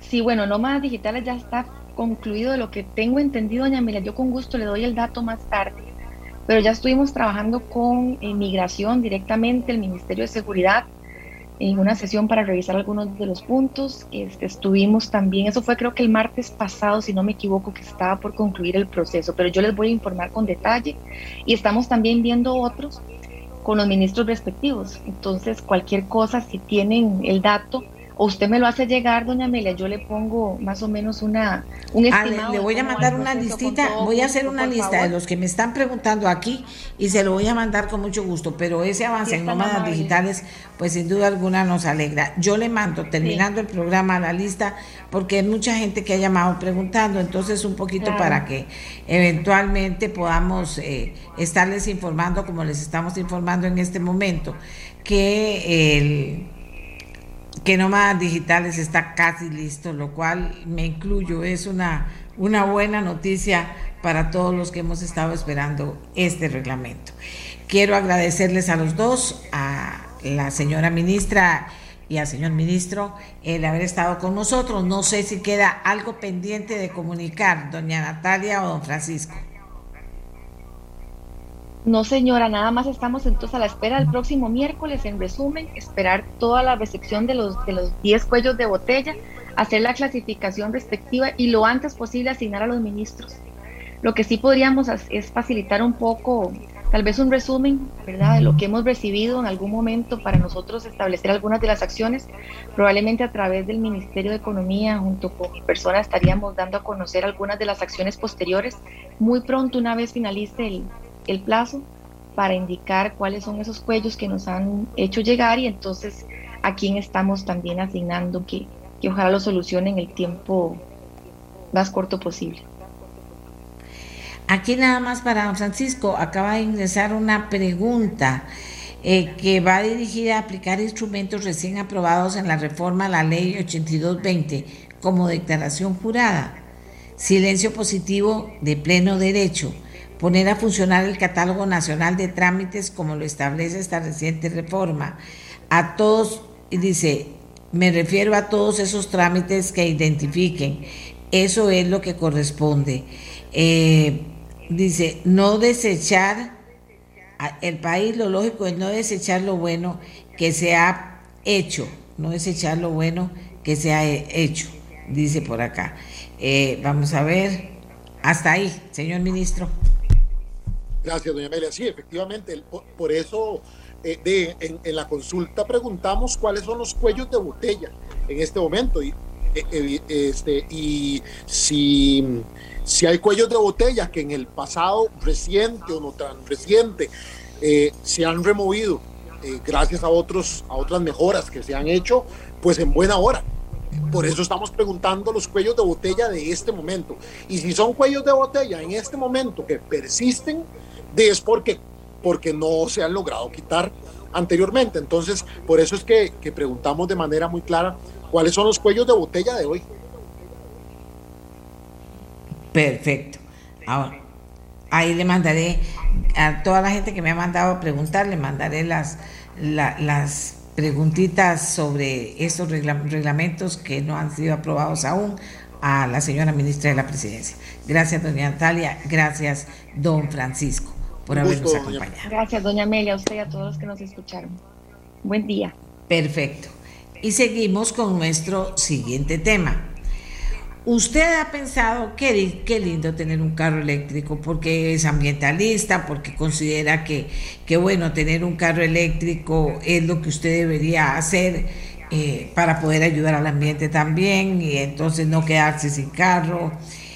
Aunque el futuro es poder utilizar todo lo que podamos de movilidad nosotros que no sea el carro, porque el carro también contamina y el carro también llega a las calles, digo para ponerlo en esa perspectiva. Pero eh, eh, se ha puesto a pensar en que quisiera un carro eléctrico, han dicho no, muy caro, no puedo. Pero entonces resulta que le han dicho también, se le van a bajar los impuestos, va a haber una serie que era hora que eso pasara, va a haber una serie de eh, posibilidades que usted va a tener para ahorrarse dinero y que valga la pena también económicamente, tener un carro eléctrico. Este pasado viernes se publicó en el diario oficial La Gaceta la ley de incentivos de al transporte verde, ley de incentivos al transporte verde, que amplía las exoneraciones fiscales a la compra de vehículos eléctricos nuevos usados y que promoverán la movilidad eléctrica en Costa Rica para los próximos 12 años. De esta manera, entran a regir inmediatamente las nuevas tarifas preferenciales en los impuestos selectivo de consumo y de valor aduanero que pagan los automóviles al momento de su importación. El beneficio, sobre el impuesto a la propiedad que forma parte del marchamo se percibirá al momento de pagar el derecho de circulación al próximo año. Pero ¿quién mejor que el director general de Hacienda para que nos detalle y nos cuente esto, que es una linda historia para terminar el programa, sobre todo para aquellos que dicen, mira, tal vez pueda, será eh, una disminución de precio interesante como para embarcarme, como dice la gente, porque quisiera tener un carro eléctrico. Eh, tenemos con nosotros a Rudolf Luque, que es el director general de Hacienda. Muy buenos días y cuéntenos esta historia, señor Luque. Eh, buenos días, Emilia. Eh, sí, eh, bueno, vamos a ver. en efecto, la idea es promover esta movilidad eléctrica. se, reparte las exenciones de diferentes formas. Tenemos el impuesto selectivo de consumo, que ha sido un 30%. En este caso, la idea es que quede exento, desde el 100% no, no, no se va a pagar durante los primeros cuatro años. Eso quiere decir que de junio de este año a junio del 2025 eh, queda exento en un 100% de ese impuesto selectivo de consumo y después va a aumentar 7.5 puntos porcentuales cada tres años. Esto quiere decir que va a ser un 7.5% los próximos tres años después del 2025 y así sucesivamente. Por lo tanto, se cubren 12 años hasta llegar a la tarifa del 30% que contienen todos los vehículos normales eh, a lo largo de estos 12 años. Eso es con respecto al impuesto selectivo de consumo es uno de los más grandes y es donde más tiene impacto porque es de un 30% del valor de importación del vehículo.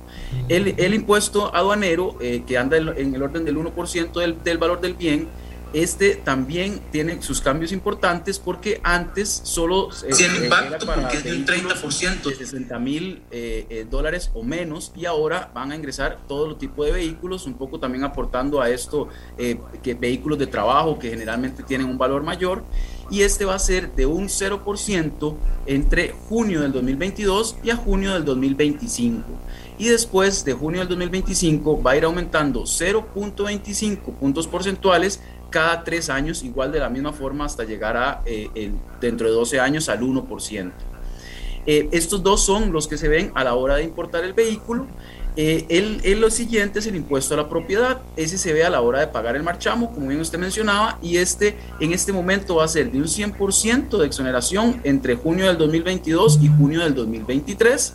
Y la idea es que se vaya reduciendo 20% a lo, largo, eh, eh, a lo largo de los próximos años. Por ejemplo, la exoneración ahora va a ser de 80% entre junio del 2023 y junio del 2024, un 60% en junio del 2024 a junio del 2025 y así hasta llegar a una exoneración del 0% a junio del 2028. En este momento la idea es que entraría a regir que no hay un impuesto a la propiedad del marchamo hasta el 2023. El otro impuesto que se paga a la hora de adquirir el vehículo es el impuesto al valor agregado, el, IVA.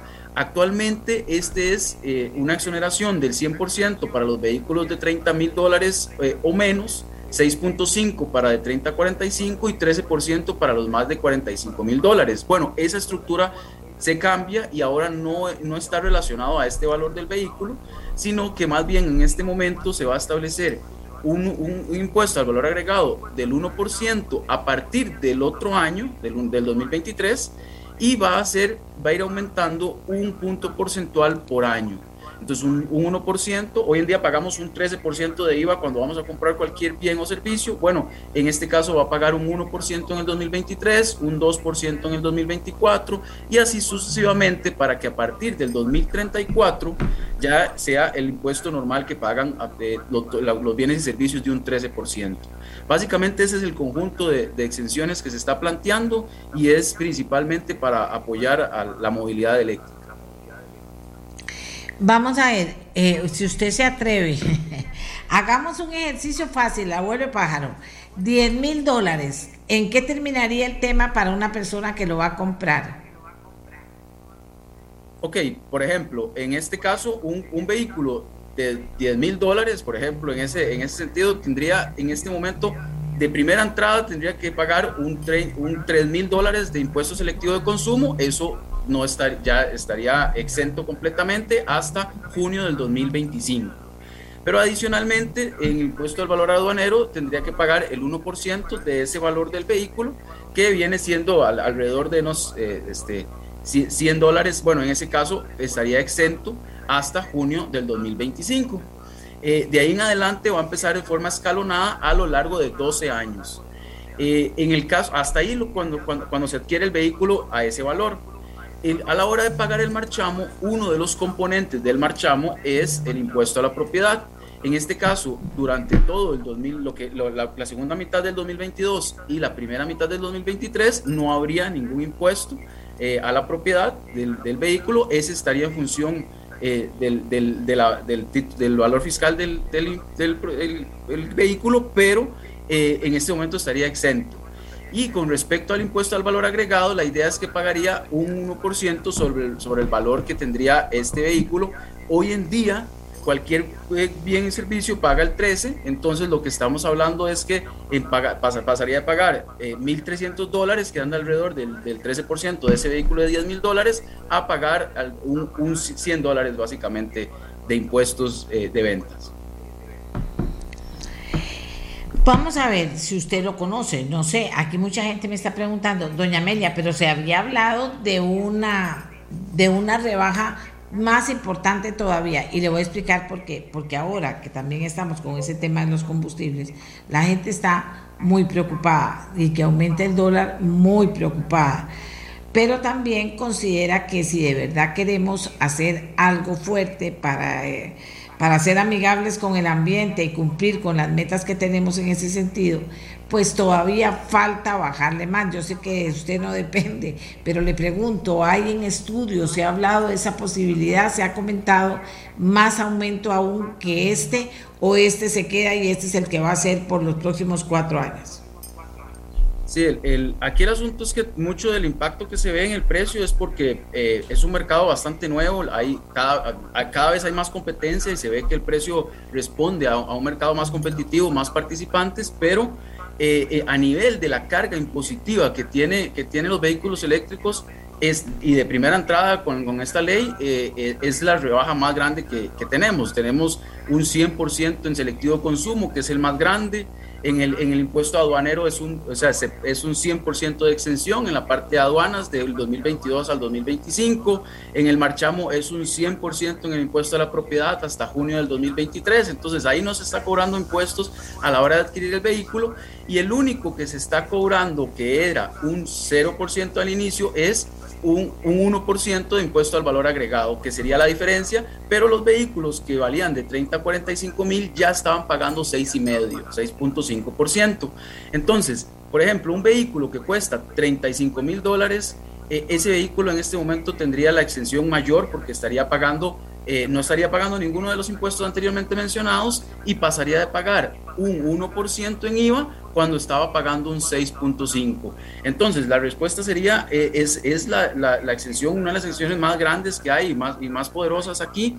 El, el, tema con respecto al costo del, del, bien está muy relacionado a este mercado que está empezando, que todavía no es tan competitivo, pero esperamos que en los próximos años esto sea eh, algo más real.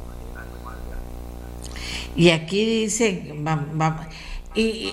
otro tema que no, no es usted, pero dice, es que los carros eléctricos están carísimos, ¿sí? yo cosa que en la que coincido, que están carísimos, no sé si vendrán más económicos en los próximos días, pero, pero están carísimos y al final pues quienes saldrán, como siempre dice la gente, los que salgan beneficiados, los que saldrán eh, beneficiados pues son los que van a comprar esos carros enormes y carísimos que están viniendo eléctricos también. ¿Qué piensa usted? Sí, ok, aquí hay un, un, eh, un, objetivo principal con el tema de la descarbonización y, lo, y el objetivo es también eh, reducir la dependencia de, de, hidrocarburos, entonces por ahí sí se ve un beneficio a nivel nacional.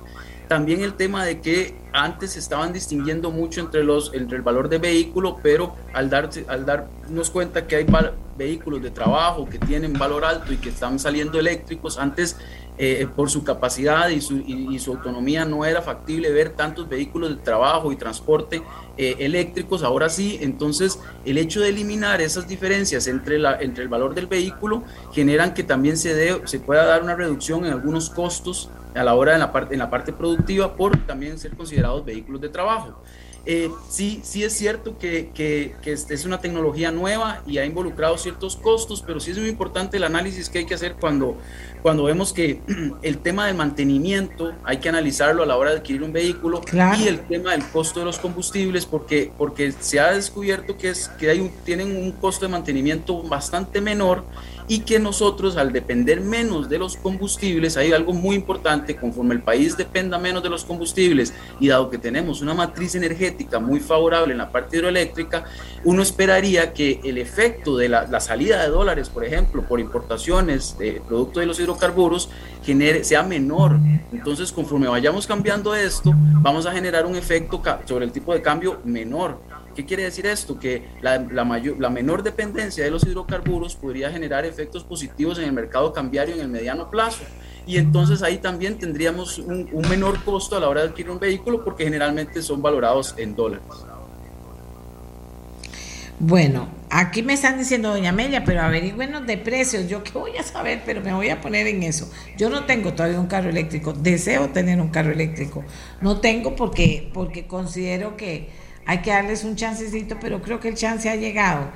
Y, con todo esto que me señala el señor, que está haciendo excelente la correlación, ¿verdad? O sea, una cosa es simplemente que me bajen el 30%, no, pero es todo lo que significa, todo lo que significa tener carros eléctricos. Aquí alguien me pregunta, ¿por qué no compran solo carros eléctricos para los magistrados, para los diputados y para todo el gobierno. Pregunto, ellos tienen el mismo trato que cualquier otra persona, o sea que no solo se ahorrarían después combustible, sino que estarían de paso pagando menos por las flotillas de carros, porque dicen que ahora los magistrados quieren que se los cambien.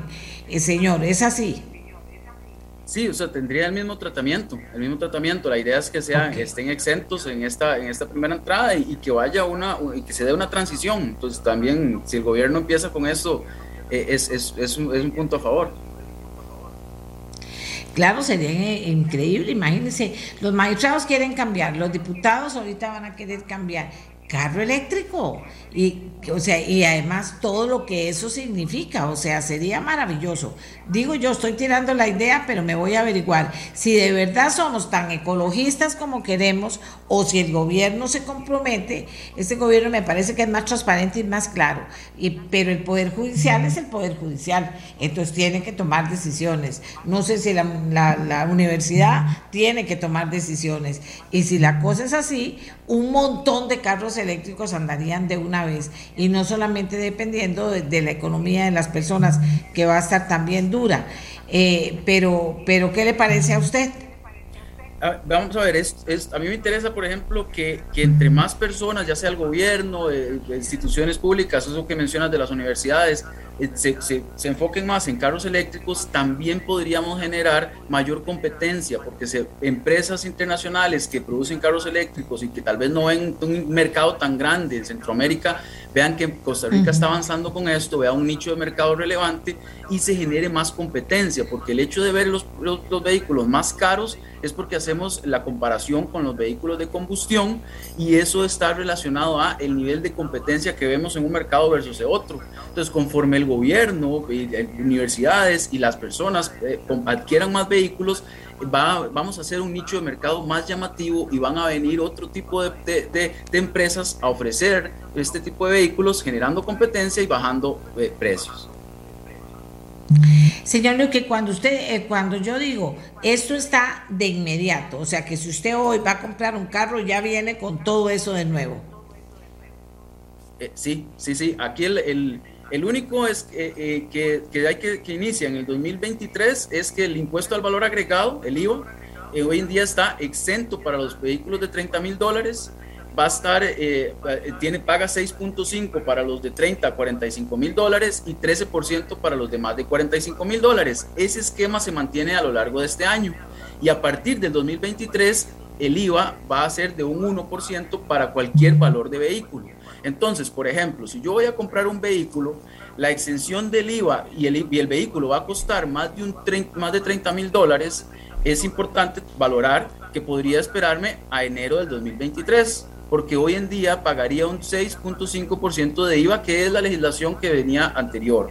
Entonces, eso, ese es el único diferencia, lo demás viene exento en su totalidad, como mencionaba anteriormente. Y eso no va a ser mucho enredo, ¿no? O que mucha gente se espere. No, de, digamos, el, el, el, el fuerte del, del, del del monto es el 30% del impuesto selectivo de consumo. Pero, pero vamos a ver, si la mayoría de los carros que, que podríamos ver en, en, y justamente en los de consumo de las personas anda alrededor de esos 30 mil o de 45 mil o menos. Entonces, en ese sentido, el IVA lo que estaría exento al 100% o el 6.5%. Eh, pero la idea es que ya que esa legislación vaya terminando, termina este año y eh, iniciando el 2023 empezamos con una desgrabación del IVA del 1%, 2%, 3% anual, etcétera. Entonces, este, yo lo que pienso es, depende tal vez del valor del vehículo, que podrían pensar en esperarse un poco o si no, esperarse al final, de, al final del año, pero si el valor del vehículo está alrededor de los 30 mil dólares, en realidad el esquema le es más favorable hoy en día. O sea, hoy en día está exento completamente del IVA un vehículo de 30 mil dólares, pero de más de 30 mil paga 6.5% a partir del 2023 ese, esa relación del valor del vehículo se elimina y va a pagar un 1% este, del impuesto al valor agregado. Eso es lo que habría que, meditar a la hora de ver los carros y los precios que, al que van a adquirir. Ahora, algo que usted también debe saber. El, Ejecutivo es el que tiene que dar la orden, digamos, todos los carros que compre el gobierno, eh, eh, esa es la atribución del Ejecutivo. Todos los carros que compre el gobierno serán de ahora en adelante eléctricos. Y digamos, el Poder Ejecutivo, ¿quién decide eso? ¿La Corte Plena? O sea, ¿cómo funciona eso? Sí, vamos a, bueno, ahí ellos, ellos van a, podrían tomar sus decisiones dependiendo de las necesidades que vayan eh, eh, viendo. Puede ser que se haya una directriz del Poder Ejecutivo, pero tendría que ser un, va a haber todo un proceso de reemplazo de la flotilla y habría que ver también las capacidades de, de, de, poder cargarlos, eh, porque por ejemplo también tendríamos que ir midiendo la capacidad de, que de, de, tenerlos siempre, siempre funcionando, cargados, etcétera, y que el gobierno pueda hacer eso. Ya a nivel de, de la población, se ha hecho pruebas de que se puede trasladar a lo largo del país, de que la autonomía es de 400 kilómetros, entonces inclusive se puede viajar de frontera a frontera, este, pero habría que ver si ya el aparato estatal y con las, las eh, no vamos a buscar eh, eh, este, cargadores por, aleatoriamente, sino que tendrían que tener un sistema para poderlos cargar en donde se quedan los vehículos este, de, los funcionarios. Entonces creo que esa parte sería una logística que hay que ver primero, pero, me parece que sería un plan ideal. Sí, entonces qué bueno porque así usted me lo pone. Dice, el valor agregado a la marca país, un cambio a la flota vehicular. Eh, lo que, así como usted me lo pone, entonces hay que pensar, no solo hay que pensar bien, hay que apurarse, porque usted también me puso el tema de la competencia como algo muy importante. También está el tema de que los carros que se encargan ahora hasta diciembre o enero van a estar en el país. O sea, hay un montón de elementos alrededor, pero, pero eh, usted lo pone también en que todo eso va a dar tiempo para que el país se vaya acomodando a esa situación. Claro, claro. Y algo importante que adicional a esto es que se está tomando en cuenta también vehículos usados, así de cinco años o menos. Y eso era algo que antes no estaba. Entonces, ese, eh, puede ser que se dé una mayor reducción en los costos cuando, cuando veamos que podríamos tener un vehículo exento también, pero que ya tenga más de un año de, de uso. Y eso genera un ahorro probablemente mayor. Hay que ver cómo se va a mover ese mercado de vehículos usados con este nuevo beneficio. Y, eh, a ver si entiendo bien. Y si yo tengo un vehículo usado que no es eléctrico, ¿cómo va a operar eso para ir y decir yo quiero uno, uno nuevo, eh, uno eléctrico? No, no, no, o sea, si usted tiene un vehículo usado que no es eléctrico y, quiere uno eléctrico, no de ello. O sea, en este momento el asunto es que él está exento el vehículo nuevo, nada más, y con este cambio que salió publicado el viernes, podría tener la exención de impuesto selectivo consumo, aduanas, etcétera, para un vehículo que ya sea usado, que se importó y que tenga dos años de, antigüedad, por ejemplo, tres años o menos de cinco. Eh, entonces, lo que digo yo es que un carro que, tiene, que ya es usado probablemente pueda tener un valor de 30 mil dólares o menos, pero además de que antes estaba eh, grabado. Entonces ahora al ser usado puede ser un valor menor que el valor de mercado al inicio, cuando el vehículo sale por primera vez, pero adicional está exento porque incluimos vehículos eh, con cinco años o menos.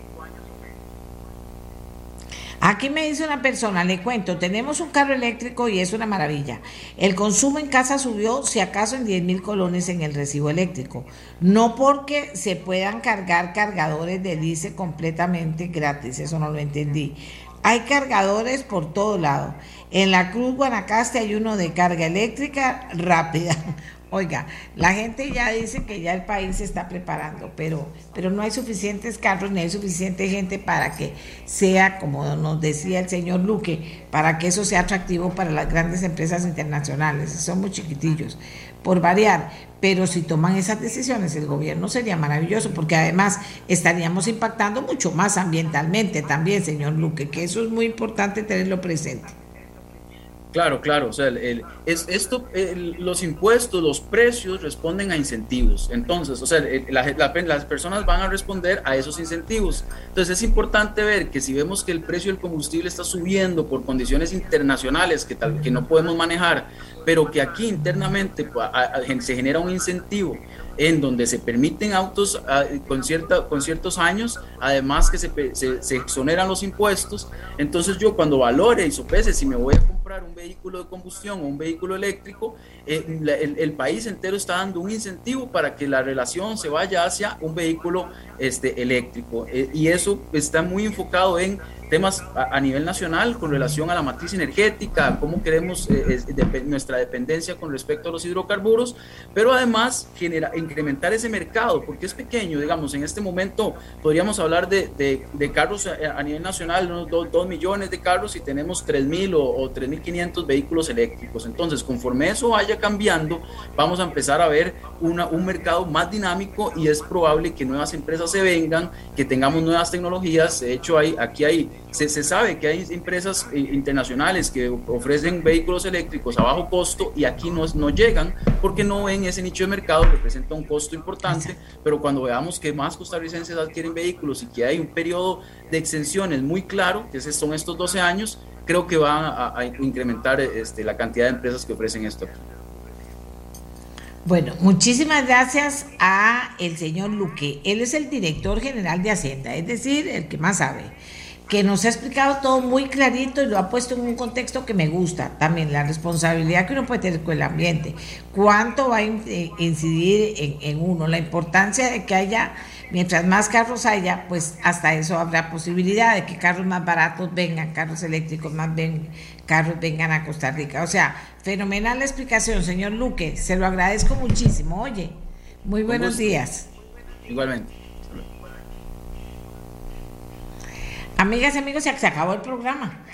Con la participación del señor Luque se acaba el programa y entonces nosotros aprovechamos para despedirnos. Ojalá que la información que le hemos dado hoy sea de su provecho. Vamos para adelante, que nada nos detenga, hacer las cosas bien, respetando las leyes o cambiando aquellas que solo nos atrasan, ¿verdad? Eso también es importante.